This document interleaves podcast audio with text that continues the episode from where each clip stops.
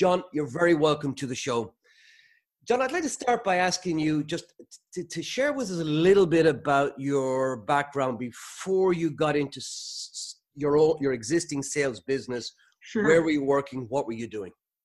So I'm I'm like most uh, Paul, where we got into sales by accident. So I grew up in the Bronx, New York, uh, part of New York City, back when New York City wasn't so quite cosmopolitan. It was a little bit more gritty and, and rougher. And uh, I went away to college, uh, university, and I got a uh, a degree in English, studying English literature, which didn't qualify me for much.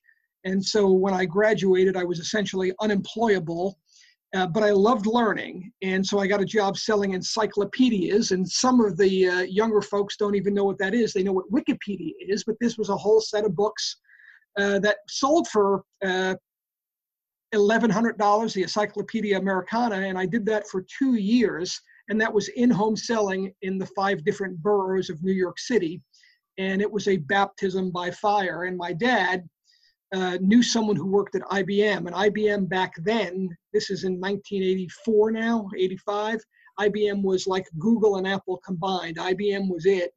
And he got me an interview at IBM, and, and I was excited, and, and uh, they gave me a job offer. And I said, Great. And they said, Would you want to work in the mailroom or you want to be a security guard? And I said, I'm here for the sales job. And they said, Well, we don't hire people quite like you. Do you want to be a security guard or do you want to work in the mailroom? We'll get you into sales if you behave yourself.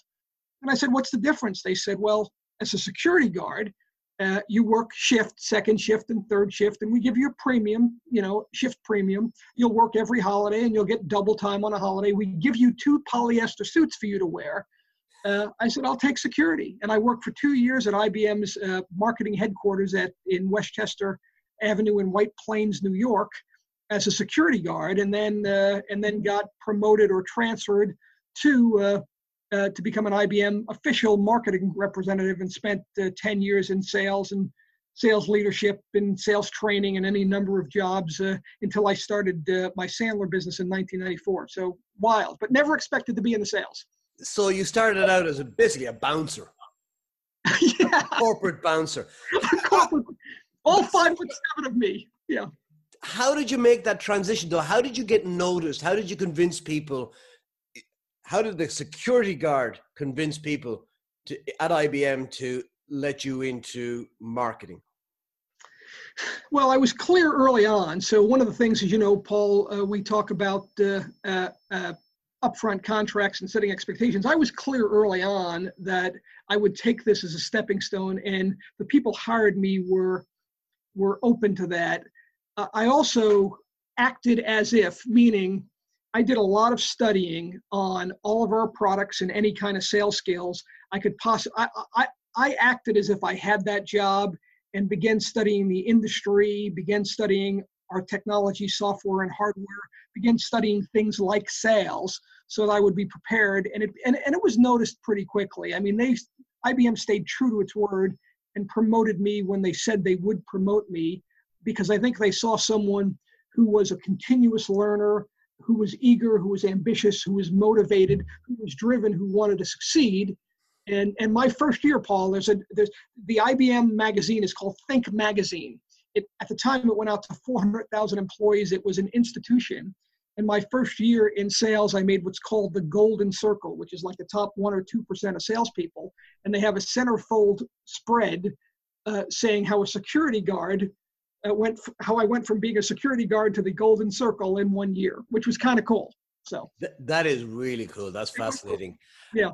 And then tell me about the transition from marketing to sales. What did you find? I don't, why, first of all, you were successful obviously at marketing why sales what was it that attracted well, you there yeah in fact i was always in sales i was never in marketing ibm called their salespeople marketing representatives but i was an absolute salesperson from minute one a trainee and god bless ibm because ibm back then spent $250000 per new salesperson to train them they would send you to school for a year you'd go down to dallas texas or atlanta georgia uh, and then back at your branch office five, six, seven times, no quota at all. They simply trained you for one full year because back then, uh, the average employee lasted 30 years. There was no turnover. IBM until 1987 had never laid off one employee in its entire career. So it was a great investment, and I owe IBM a lot for investing a year's worth of training in me before unleashing me on uh, on a territory. So so I was in sales from day one.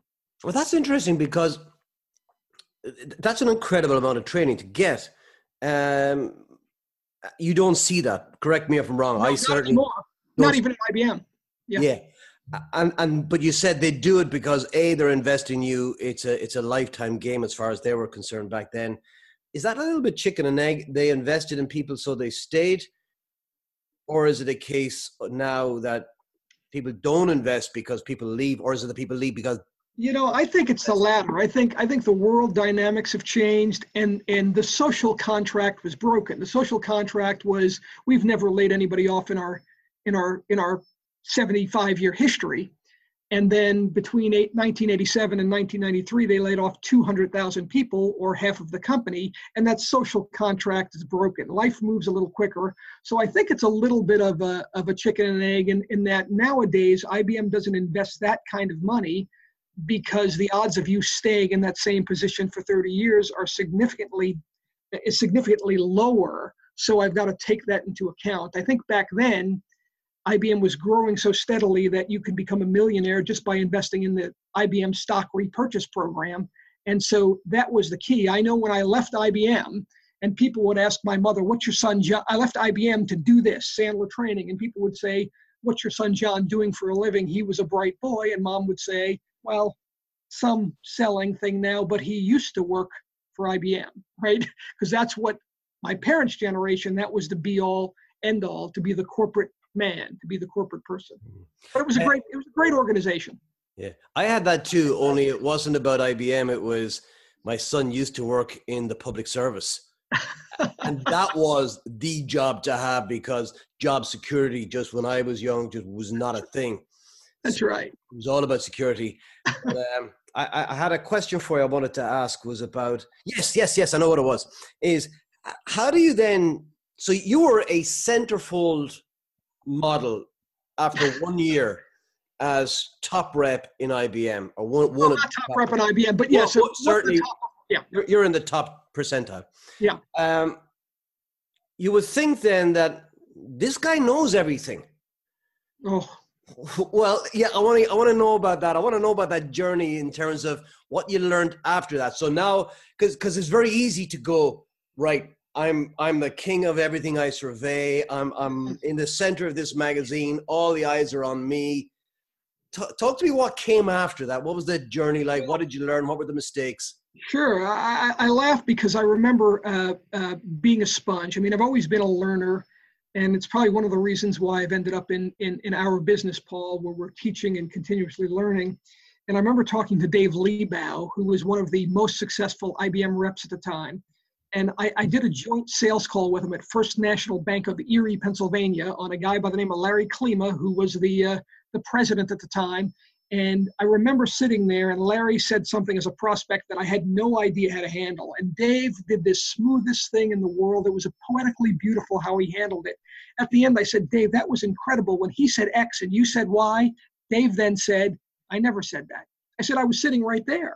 When you said, he said, I, I I, I never said that. Not only did I not say that, I don't remember. I not only did I not remember saying that, I would never say something like that. I said I was right, and he had non-transferable skills, right? I mean, he he was intuitively and good, but he couldn't teach it or train it, you know. And and so so that's where in my mind I said, how do I find repeatable skills, right? How do I begin to think about um, really finding and, and, i didn't find the sandler system till years later but it planted the seed as to how do you really get repeatable success and not merely rely on intuitive now i love intuition but i wanted a, a, a higher rate of more repeatable success So, how did you go about that? Because there will be a lot of 20 somethings watching this or listening to this who are in that same boat, who, who look to somebody else and go, I want what they have. They can't, you know, they don't have that self awareness that can, uh, or that communication ability to, to, to trade, or maybe, maybe just the time and patience. sure Um, how do you go about getting that? how do you break it down? What was the IBM experience like? Because they have then now and as then great sales training. Yes, yeah, and and I and I think this is not a phrase I used then, but it, it really is about being humble, hungry, and smart, right? And and hungry hungry is is the ability to always want to learn and have that ambition to get better. And smart, I think, really deals with the way you interact with people and and humble is is the willingness to learn and so so i think as we speak to the 20 somethings and and i've got a i've got a i think i've got 420 somethings as my kids so uh, as, I, as i speak to that world um, don't discount uh, don't judge the book completely by its cover. Um, go for the lesson. And and so so uh, you and i paul go down to our sandler uh, uh, workshops uh, uh, multiple times a year and there could be somebody who is one year in the business. Now i'm 24 years in the business and you're a boatload of years in the business and i could take a tremendous amount out of that one talk about someone one year in the business. Now does that mean they're more successful than i am probably not maybe but there's so many places to learn i always think about coaches as it relates to their team they don't necessarily have more talent than the people on the floor. If they did, they would be there. But those great coaches in the United States, you'd hear about John Wooden and Vince Lombardi. Uh, you know, the, the uh, you know these are the names you hear about legendary coaches. They weren't better players, but they could break down things. They can trans they can translate a, a lesson. So I'm a, I'm a big fan of sales call debriefing, and and going through putting your ego aside and, and wondering what could I have done better or differently. And then once I figure that out, either by getting help, Paul, from you or someone like you, or just thinking through it, I then ask my question, myself the question, is it too late? Once I begin to think what I could have done differently or better, I ask, is it too late? And you know what, Paul, in about 90% of the cases, it's not too late. And then I've got the ability to sort of readjust my strategy and move forward. So, so as an example, I'm a, I'm a big reader. We've talked about being a learner. I think I'm much more open-minded and much more eager to learn than I was at 24. And, and I've told my kids growing up, listen, if you can get comfortable speaking in public and you can be an avid reader and a learner, you have outpaced 98% of the world simply by being able to speak in public and being an ongoing, avid, continuous learner. I think you're outpacing most of the world. Uh, and so my view is is my version of hell would be to feel as if I've got no room to improve. It's Paul, you and I do employee assessments, sales assessments on people. And there are some people who take that personally and go, well, how could I possibly be this successful if I had all these weaknesses? I say, you should thank God these are your weaknesses, because if not, this is as good as you're going to get.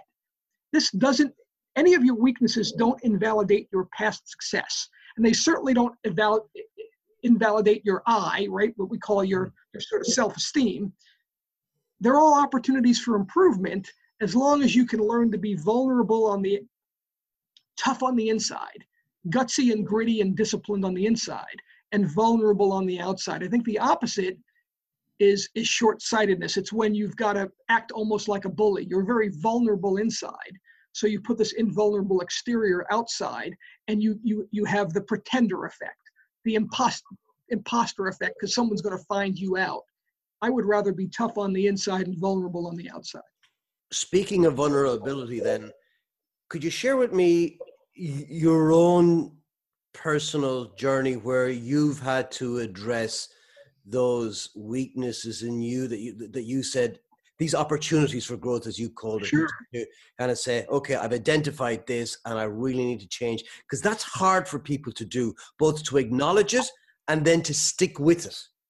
Yeah, so so I, I am uh, one of two children, the younger, and, and but I was really raised in a home to. Uh, I had need for approval. Our version, what we talk about, Paul, a need for approval is this inner need to be liked, an inner need to be loved, um, that outweighed that outweighed a lot of other positive selling factors. So I was not great at asking hard questions. I was not great at prospecting. I was not great at closing um, because to me, those were areas of conflict and I wanted to avoid conflict.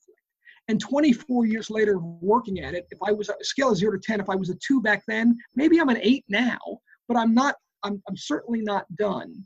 And so when I look at overcoming, in my first six months in this business, every single day I, I, I threw up every single day for six months because I was scared to death is scared to death. Now, how do you overcome that?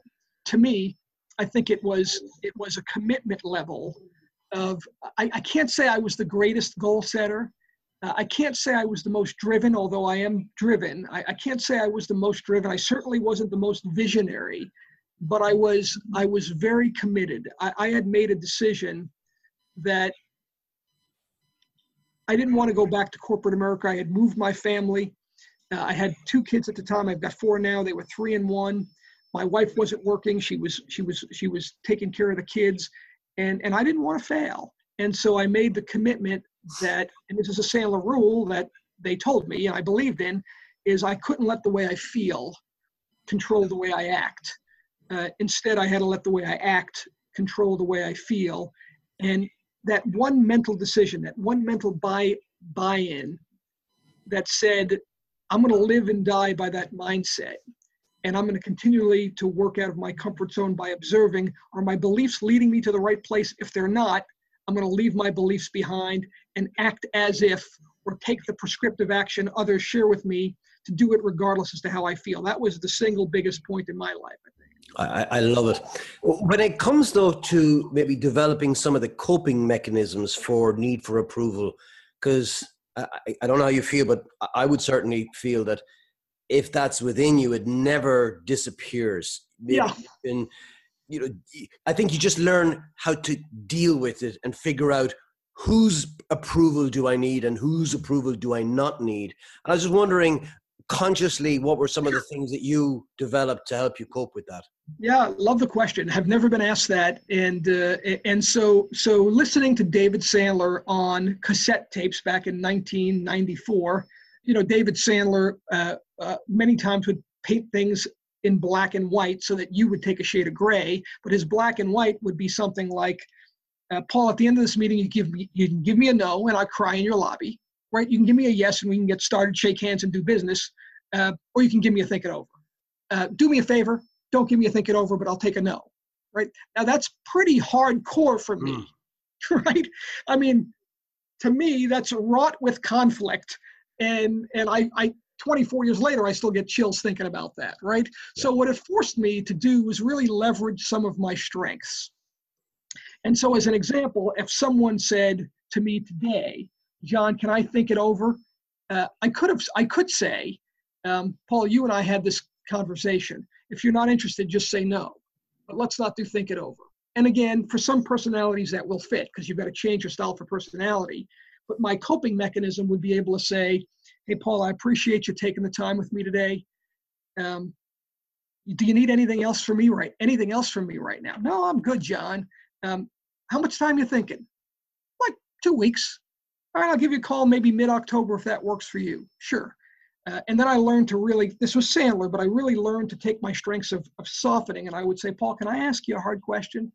And, and hopefully you don't take it the wrong way. Sure. And I'm not saying this is you. This is probably more me. I'm probably overthinking it. So if I'm off base, forgive me. Um, but I know in my in my experience, when I've sat with someone for a second meeting, we've invested a couple hours together. We talked about what moving forward could look like we certainly talked about that no was okay. And the meeting sort of ends with, why don't you give me a couple of weeks to think this over? And Paul, I'm probably off base here, so don't misunderstand. But usually what it means is I've missed the mark at some level, Paul. And maybe in your mind, you've already decided not to move forward, but you don't know how to tell me that. And, and I guess I'm just wondering if that might be happening here. So I took Sandler's version of hammer yeah. and try to leverage my strength to be a people person nurturer. And I had to set traps. And the trap for me was can I ask you a hard question? And hopefully it didn't come out the wrong way. Because once I say that, I've got to ask the question. So for me, my coping mechanism was to think through what are my transitions and how do I soften up some of the how do how do how do I become what in the United States is a football goalpost? Which is a which is a spine of steel but wrapped in four inches of human relation skills foam. I don't want to be steel and hurt people. I think people buy from people they like and trust. I don't want to be a pushover and all foam. So, how do I go ahead and match that? And for me, intuitively, even back in my IBM days, I was good at the foam and the people skills, which is why people get into sales. Hey, get into sales, Paul. You're good with people. Right? I had to really work on on the on the steel part of it or being appropriately tougher. One of the things Sandler said is is what if you're financially independent? You know, think like you're financially independent and you don't need the business. And I've changed that in my head. I said, what would I actually say if I was financially independent, didn't need the business, but really wanted it because I believed I can help and I was not an arrogant SOB? Then what would I say? And and essentially, that's the core, I think, of often what we're teaching mm.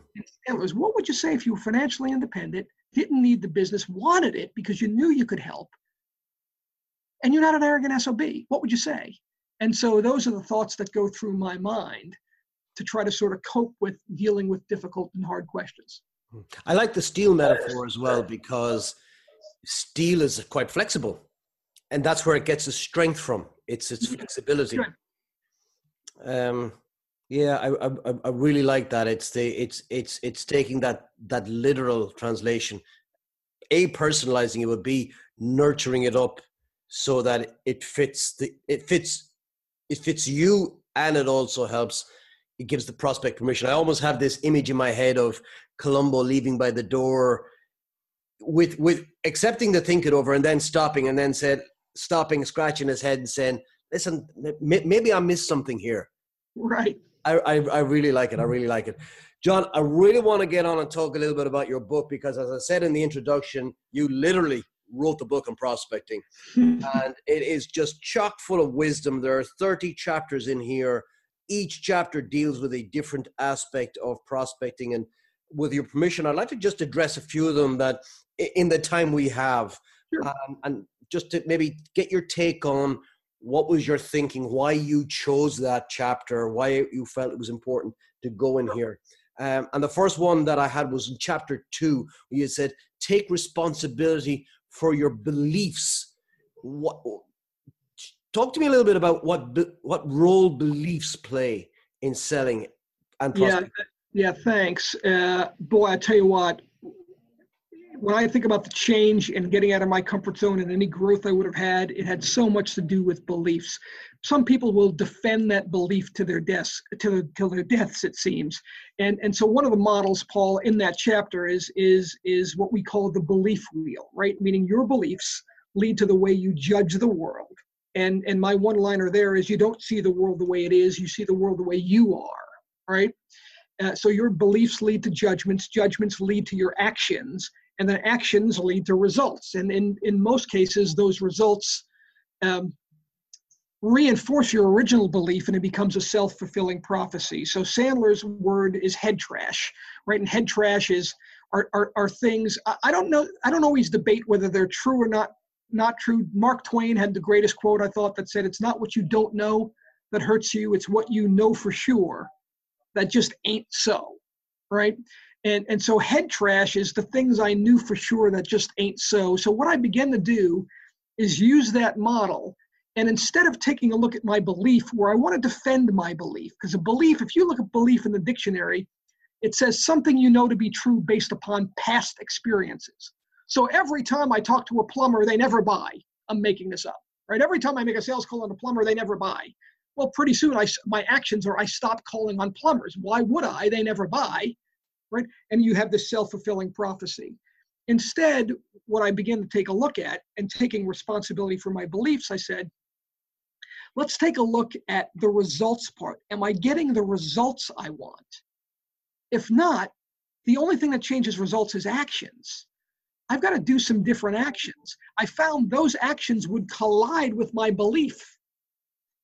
And then I would say what I said earlier, which is all right, I'm going to take responsibility for the results, which means I've got to change my actions. My actions are not in concert with my beliefs, but I've made the decision I'm not going to let the way I feel control the way I act. Here's a here's a, here's an example of a story.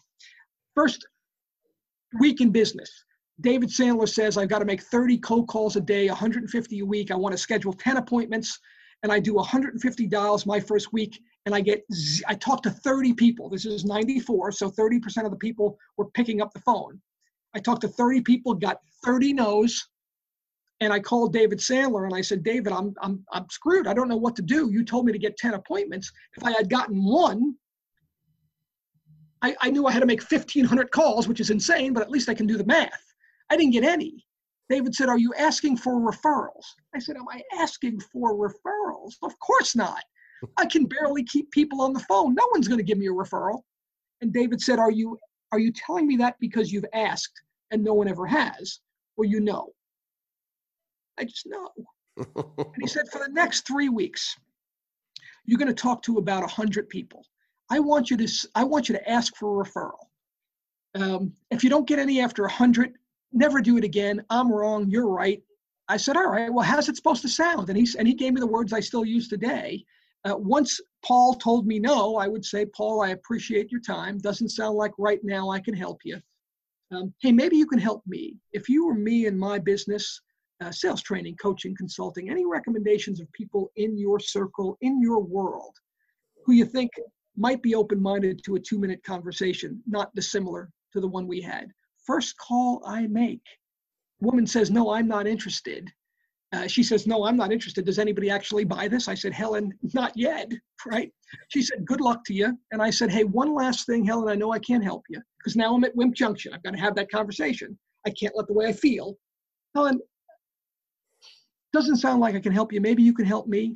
And I had that conversation. She gave me three cold, but three referrals. One became my first client uh, it's a company called Brickmont, and they referred me to a company called Achmet, to a company called Stevenson, to a company called ABB, to a company called Boyden Executive Group, to a company called Thermo Fisher Scientific, to a company called Industrial Scientific. There is multiple millions of dollars that started with that seed, but I didn't even believe. Now you can't convince me otherwise that it doesn't work because the data, my results support my new belief, my more positive belief. So you've got to take responsibility for your beliefs, not by defending them, but by taking a look at are they giving you the results you want? If not, because again, people judge themselves by their intentions and they judge everyone else by their actions.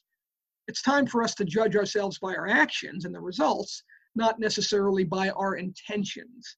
And so I think that's a piece, uh, an important piece, especially as it comes to prospecting, which is often the least desirable. People think it's the least desirable part of selling.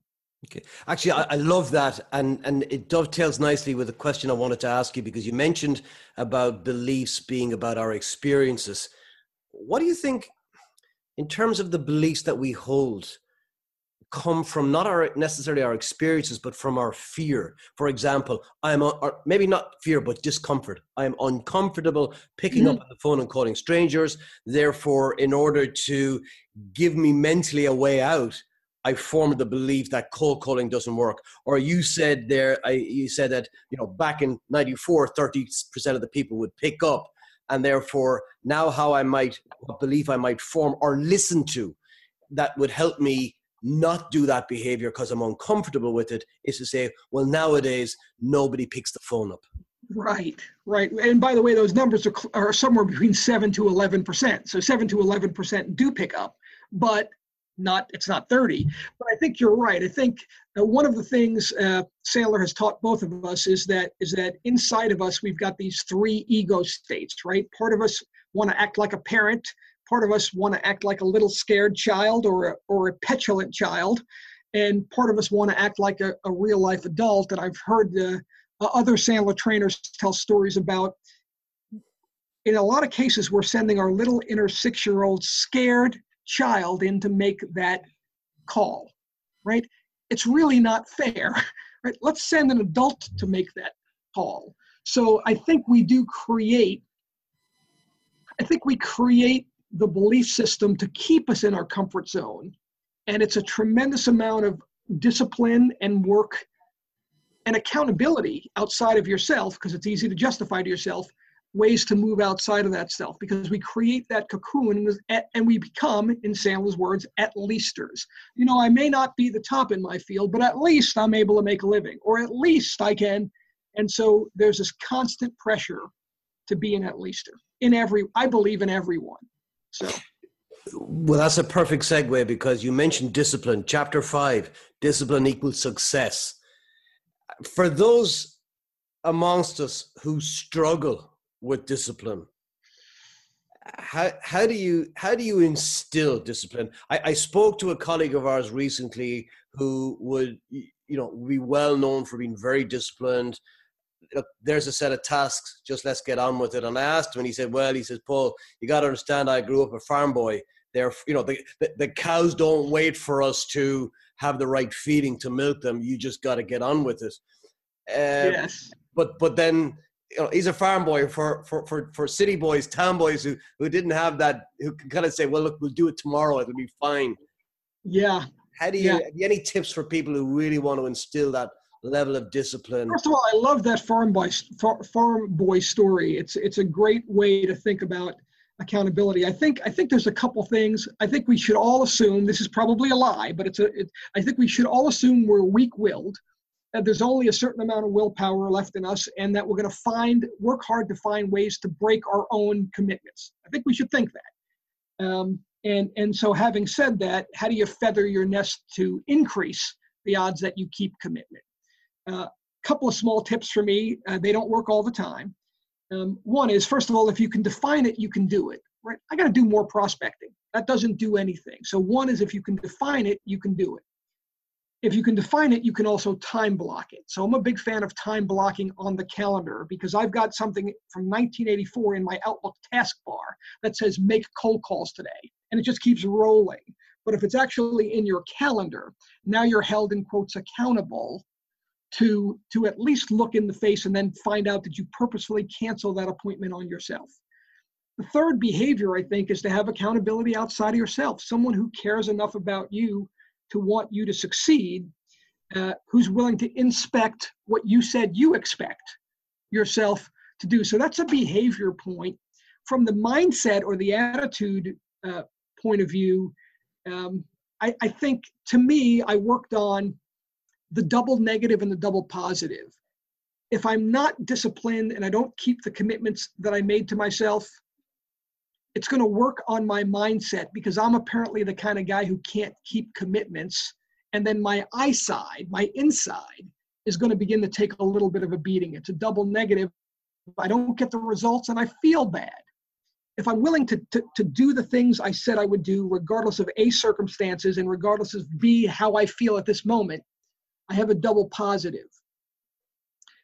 I have the results that can come out of doing the right thing. But more importantly, uh, for the future, I see myself as someone who keeps the commitment they make. And if I keep the commitments I make to myself, and I'm making a sales call on you, Paul, it's only fair we keep the commitments we make to each other. And so it affects my mindset in a positive way. So there's behavioral tricks, tactics, hacks, I think, as well as a mindset thought behind that. I like that. So what you're saying is, how can you expect prospects to keep their commitments with you if you're not willing to keep your own commitments with yourself? That's true. I like that. It's a good way of looking at it. So then talk to me because it was chapter seven, fake rapport. This is what jumped out at me, and I wasn't quite sure what you meant by it until I read the chapter. Fake rapport versus real rapport. Yeah, and, and that chapter that chapter has resonated a lot. But but fake rapport, making a phone call, um, overly enthusiastic. Um, Hi, Paul, John Rosso. Uh, you've got listen. I'm looking at your website. It's a beautiful website right? I mean, those to me, uh, by the way, I'm not saying that can't be real rapport, but in most cases, it's fake rapport, right? Uh, even even the hated, how are you today, right? Which we call a hate crime, H A Y T, how are you today, a hate crime, uh, is fake rapport. Oh, hey, Paul, John, Rosso here at ABC Company. How are you today? It's fake rapport. um, you know, you don't know what to say. It's a filler and it's working against you because it's being sniffed out as fake rapport, as opposed to centering yourself, being authentic. So I like, as an example, uh, one of the things we talk about in the book is a pattern interrupt, right? A pattern interrupt is doing anything other than a traditional salesperson, anything. And so I like the more self effacing pattern of interrupts. I like the ones that sound like, uh, hey, Paul, John, Rosso, Paul, I'm looking for help. I don't even know if it's going to make sense for you and I to talk. Um, let me tell you the reason why I was calling, and then we'll figure out if it makes sense to talk further. Sound okay? I mean, I to me, I like that as disarming honesty. As uh, there, there are others in this network, and this is not me, who get away with because it fits their personality saying, ring, ring, ring, this is Paul. Hey, Paul, John, Rosso, if I told you I was making a cold call, would you want to hang up? Probably. Well, I'm glad I didn't make you, I'm glad I didn't tell you I was making a cold call. That doesn't fit my style, but they're both legitimate pattern interrupts.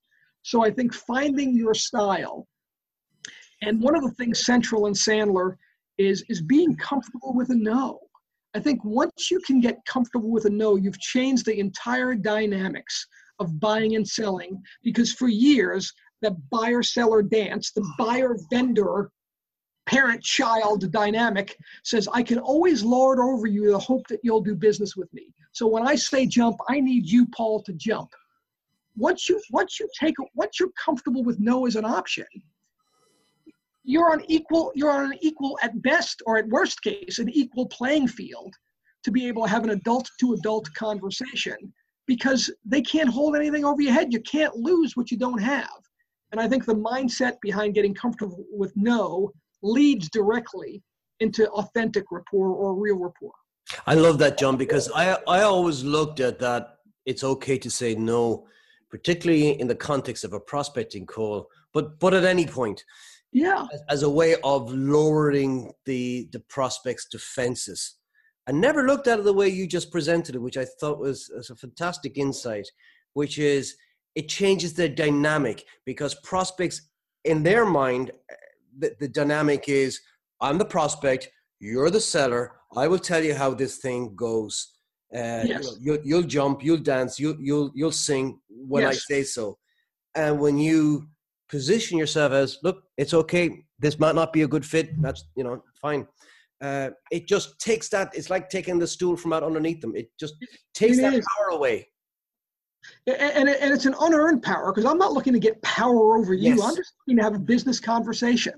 And and it really does uh, change that dynamic. Now when i first was taught this i was completely against it my belief system talk about beliefs my beliefs were if i said hey paul at the end of this if it's not a fit you, it's, it's 100% okay to tell me it's okay. Um, my belief was after coming from ibm where part of my training was to get you nodding. I would say now paul if you can increase your productivity of your mainframe computer that would be a major benefit. Would you not agree? Right? I mean i was taught to get you nodding. If i can get you nodding and saying yes seven times um, I'm, I'm on my way to a sale and all of a sudden I'm taught that I've got to give you permission to say no. I, I, I literally believed and said to David Sandler, I'm not going to do that because if I do that, people are going to say, well, clearly you're not interested in my business. If you're not interested in my business, I'm not interested in working with you. And they're going to close my book and tell me the meeting's over. And in 24 years and multiple thousands upfront contracts, that's never happened once. My belief was dead wrong.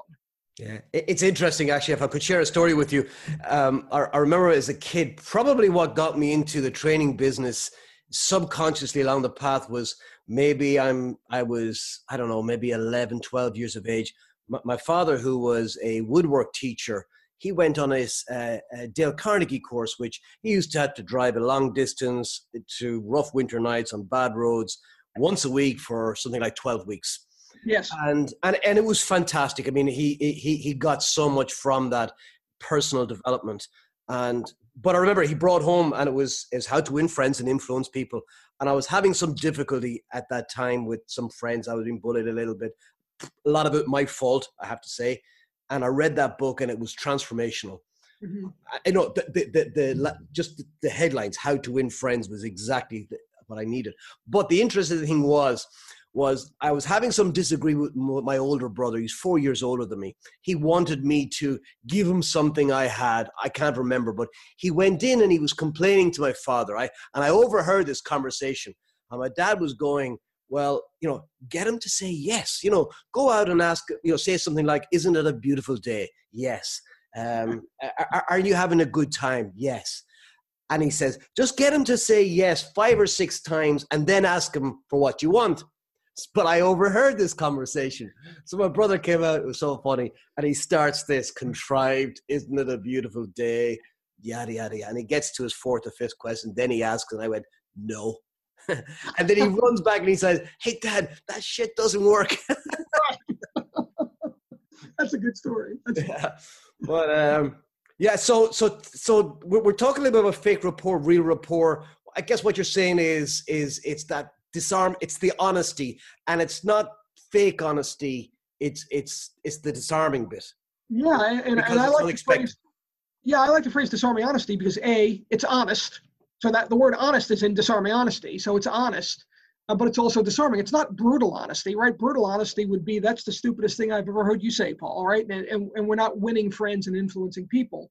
So I like the disarming honesty, and it, yeah. and and when you're comfortable in your own skin, it becomes easier to yes. do that. Yeah.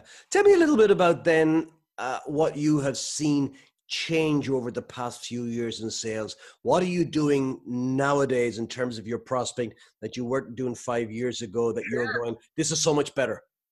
Sure, and and uh, so so I don't want to confuse the listeners. Uh, social media has changed things, but social media is not the answer, right? Um, so, so I use social media aggressively. I, I, I tweet, I have LinkedIn, I've got Facebook, I've got Instagram, I've got all those are wonderful tools. Um, and they, the research I can do now would take is, is one fiftieth of what it would have took 10 years ago to find research on a particular prospect to make a connection. I'm big on warming up any call by making a personal connection. That personal connection could be a person, it could be research about the person I'm speaking to, or it could be recent and relevant news about the organization they work for. But that really has found a way to drop bar- to drop down barriers. But ultimately, selling is a selling is a human to human interaction. Otherwise, it's online selling, and I don't need you. In fact, what I need to do is drive down the cost of sales. The way I do that, Paul, is I don't employ you, right? So so but in, in our version of selling, it starts with a conversation. Everything, including all the social media and all the Google research, has to be about starting conversations. The world has gotten more cluttered um, more and more people are, are, are using, in my opinion, fake rapport on emails and, uh, and social media. So there's a real chance to A, stick out by being authentic and picking up the phone. Okay, interesting. So that, that, that's not changed. That whole no. Yeah. No. Yeah, I'd agree. I'd agree. You, you dedicate two chapters to dealing with stress. One of them to your stress, one of them to the prospect stress. Talk to me about that.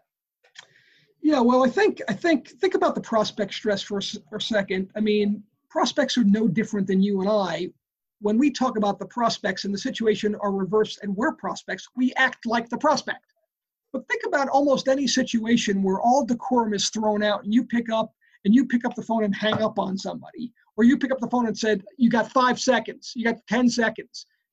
It's not the way normal people talk. Uh, so there's a lot of stress on that prospect. And we've got to find a way using pattern interrupts, mini upfront contracts, disarming honesty, all outlined in that book, uh, and to be other centered, to be prospect centered. It's not about the features and benefits, and we've been in business since 1957. No one cares. Um, we've got to use those to bring their defense wall down and lower their stress level up. I think on our stress level, we've sort of talked a little bit about a number of techniques. Um, one is uh, figure out what you can control, your behavior. You can't control a whole lot. Focus on the things you can control. Uh, and then get, learn to get comfortable with no. I think my I, I, I could have gotten I've, I could have had a whole lot stress if I would have gotten comfortable in the first year that no was okay. It took me 18 months to feel comfortable that no was okay because every time I was getting a no, I was feeling as if I was failing uh, even though David Sandler had said in many cases, um, you know, that, that no is, a, is, is one journey on the way to your next yes. And a lot of sales trainers have said that over the years. Um, stress is mostly self induced by your belief system, right? Expectations of ourselves and others is the root of all unhappiness. and so putting that expectation of failing or succeeding based upon the outcome, not the process, put a lot of stress on me. So now I affirm in my journal, I'm tied to the process, not the outcome. Love it. I love it. Uh, John, we're, we're running out of time, and I want to uh, be, be, be true to our, uh, our agreement. Was the post sell chapter 15? Yeah. So people who might look at that and go, "What does post sell mean? What is it? Yeah. Why is it important?" Sure. So post sell post sell is about getting people to keep commitments. So the upfront contract is one of the techniques we teach in Sandler to get people to make commitments, not to get them to make commitments, but, but getting them to make a commitment. Post sale is about getting people to keep the commitment. So this is not post sale implementation. Post sale is a selling strategy that really is about a series of verbal rehearsal steps so that you don't back out on any verbal commitment. I'll give you an example. Funny story. I had a client that is the second largest manufacturer of caskets in the United States. And caskets being what we would call coffins. Coffins, yes, coffins. Uh, you you you will you will spend eternity. At least your body will spend eternity decomposing in your coffin. And uh, and they was they're, they're, they were the second biggest. Their competitor was of course the biggest. And uh, and they would go in and make these sales calls, and and, and people would say, "Listen, I'm I'm I'm going to switch with you, but I've got inventory that I've got to sell off over the next month or so. So why don't you follow up with me?" And by the time they followed up, it was bad news. Either the person uh, from Mr. Big said, I didn't realize you were unhappy, give me a second chance. If that didn't work, they would say, let me, let me see if I can do anything on the price. Would that help? If that didn't work, in rare situations, they would, they, they would offer their headquarters corporate jet to fly them down to a retreat in Georgia, uh, USA, the state of Georgia, USA, off the coast, to do a full court press to get the funeral homeowner and his wife, if you will, to stick with them. And when we learn this, we begin to put in techniques called a post sale. So when Paul, the funeral home owner, said, as soon as I run out of inventory uh, with Mr. Big, I'm going to go to your organization. We taught him to say, Paul, I appreciate it. It means a lot, and that's the exact right decision. Let me ask you this, though. We know over the next couple of weeks you're going to get a call from the Mr. Big salesperson asking you to reorder. What are you going to say? Because if the answer is, I'm going to go with that. I'm, you know, I'm going to give them a second chance. Maybe we want to revalue. No, I won't do that. They're probably going to offer you a price discount because they have nothing to lose because they see themselves losing their business. Now we know it's low margin. They're not going to be able to maintain it. But are you going to be strong enough? Because I've got to go back to my office and I've got to begin to put the marketing materials in place for you. And I want to make sure we're good. They said, no, no, we're good, John. I have seen situations, Paul, where they're going to offer you to fly the, they're going to fly the corporate jet in to take you and your wife to the corporate retreat off the coast of Georgia, you're going to be able to stand that pressure, or do we have an agreement? And we go, Paul, you've got my word, you got an agreement. I give them about a week to call back, and I and, they, and I taught them to say this. Uh, Paul, have you heard from Mr. Big? He, oh yeah, oh yeah. When they offered you the corporate jet to fly you and your wife down to the coast of Georgia, what'd you say? Number one answer: They never offered me the corporate jet. and we taught him to say, really? Huh. Wow. Maybe oh, they, maybe that's so bad. I love it. I love it. I love it. So, that's so the post sell post sell really is a series of verbal rehearsals to make sure that people know what they're committing to, are committing to a similar version of the truth, and they won't back out. I like that as well because people could adapt that story to their own world. It does Absolutely. not have to be a corporate jet. It could be uh, Wimbledon tickets sure. or you know Champions League, Cup final, those big events where I, I, would imagine as well, particularly if the prospect you were trying to reel in was, let's say, a soccer fan, Champions yes. final would be a big deal. Yes, and, and, so, and, and where it, where it really shook me is in the early days, a lot of the sales training I took said, once you get the sale, shut up, right? And what we're teaching is once you get the sale, shut up about your products, your features, your benefits but don't be afraid to rehearse them on something that could cause a back out. Because if you're going to back out, I'd rather have you back out when you're in front of me, not in the privacy of your own bedroom. And then it takes me seven weeks to get a hold of you, and I've already lost this deal. Fantastic. I love it. John, the book is Prospect the Sandler Way, a 30 day program for mastering stress free lead development. I know it's on Amazon. I presume it's on your own store as well, on your own website. John, if people want to get in contact with you, how will they do that? What's your preferred method? Sure. Easiest way to get in contact with me would be uh, uh, through uh, email, which is john.rosso, R-O-S-S-O, at sandler.com, S-A-N-D-L-E-R.com. But I really appreciate uh, Paul the time. It's always a pleasure. Uh, we've spoken a lot over the years. I've learned a lot from you. I appreciate the time. And likewise, John, I'll make sure those are in the details. And I would also say people just sign up for John's videos. He sends out monthly uh, video tactics, and they are just fantastic. You can learn so much. John, thank you so much for your time. It's really appreciated. My, my pleasure. Thank you, Paul.